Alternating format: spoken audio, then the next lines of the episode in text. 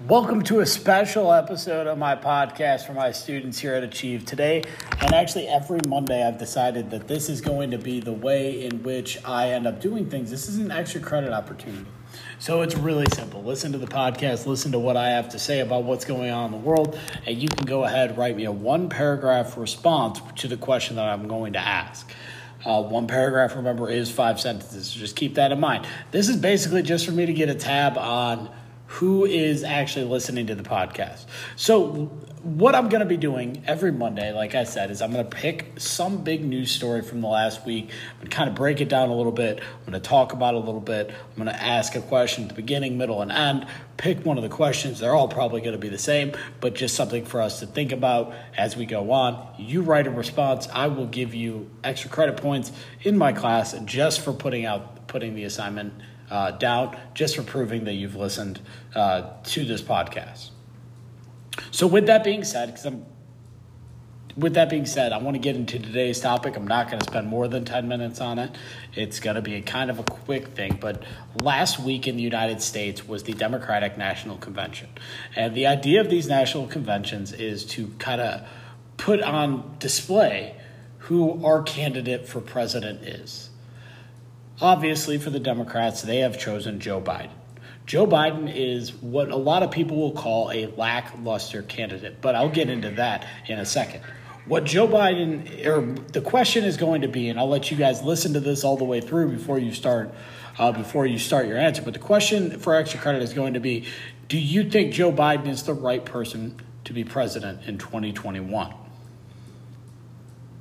Do you think Joe Biden is the right person to be president in 2021? And let me get into some of the kind of the negative things about Joe Biden before I get into the positives. One, Joe Biden is not an inspirational speaker. We are so used to hiring and electing these people who give us hope and fill us with this hope. And Joe Biden, it's not that he's a bad speaker, but it doesn't he doesn't make you feel all warm and fuzzy inside. He doesn't make everything better. He doesn't make things seem like he's going to fix the universe and the world. He's very real about his things. Some people would say that's a good thing. Instead of trying to sugarcoat it and making us feel like this is bad, this is good, or whatever, some people sit there and go, listen, that's a great thing. We need a president who isn't going to tell us that everything's great when really it's not. We need something like that. So there are positives to Biden. Another major uh, negative, though, with Biden is he's a he's going to be the oldest elected president if he wins. Now, his opponent is also going to be the oldest elected president if he wins, so that's not necessarily a terrible uh, sign of things. But here's the part about Biden I want us to understand Trump is running this campaign as though Joe Biden is going to change and be 100%, uh, 100% liberal and all these thousands and thousands of different questions about him stating this, that, and the other thing, saying he's going to do this, that, and he's going to do all these bad things for America. Joe Biden is not a liberal. Joe Biden is a Democrat. Joe Biden is not a socialist like Bernie Sanders was. Joe Biden is the safe choice for the Democratic Party so that they can take that next step to pushing our country where they think it needs to go.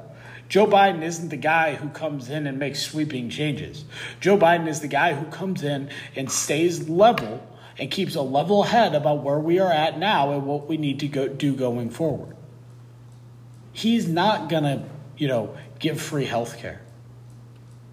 He may talk about you know, reducing it some. He's not going to pay for your college tuition the way Elizabeth Warren and others have said. He's not going to come out and be like Andrew Yang and say every American should get $1,000 per week. And that way we can just we can boost the economy that way if everybody had money, everybody would be guaranteed to make $52,000 a year. We wouldn't have any problems with paying for houses. Everything would go up and blah blah blah blah blah. That's not Joe Biden.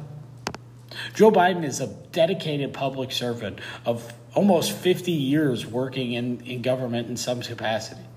And he was the shoe in favorite four years ago if Barack Obama, or I'm sorry, to replace Barack Obama. If Joe Biden runs for president in 2016, he's our president today.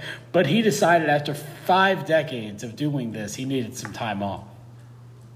The problem is, is that when he took over this time, he took that opportunity from people who maybe are a better fit for what our nation needs. Here's what's good about Joe Biden if you're a Democrat.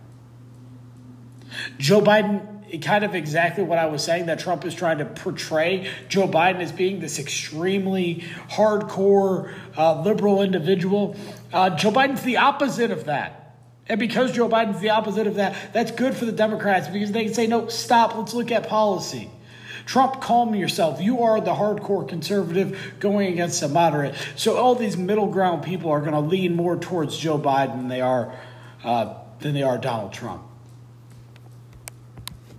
Here's the bigger issue, though, for Donald Trump when it comes to fighting against Joe Biden in this. Biden is the one who can beat him. Donald Trump should be afraid because Joe Biden was the best candidate to beat Donald Trump. Maybe not for our nation, maybe not for anything like that, but Biden is the best candidate to beat Donald Trump.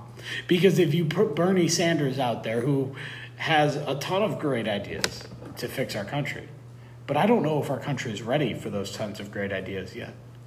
I don't know if we're ready to jump on board with free healthcare and, you know, raising minimum wage to $15 and all these great uh, ideas that people have. I don't think we're ready for that yet. Because if we were ready for it, we would stop electing people like Donald Trump who believe in the opposite of those things. Joe Biden is a stepping stone for the Democratic Party to get closer to the Bernie Sanders idea. But Bernie Sanders doesn't beat Donald Trump. Joe Biden probably will. Based on everything I said, I know that just sounded like a rant, basically, of my opinions, and it wasn't. Those are just kind of the ways we look at it from a political standpoint. I'm going to remind you guys of the question again. I would like to hopefully see your responses here. Here is the question once again Do you think, or would you vote for Joe Biden over Donald Trump? And explain to me why. So, would you vote for Joe Biden over Donald Trump? Explain to me why. I hope everybody has a wonderful rest of your day and a good rest of your week. Keep coming back to hear your notes kind of read out loud to you and kind of make sure that we are working through through everything on our Google Classroom. This is a good way for you guys to get a little bit ahead of the game. Have a good one. Bye.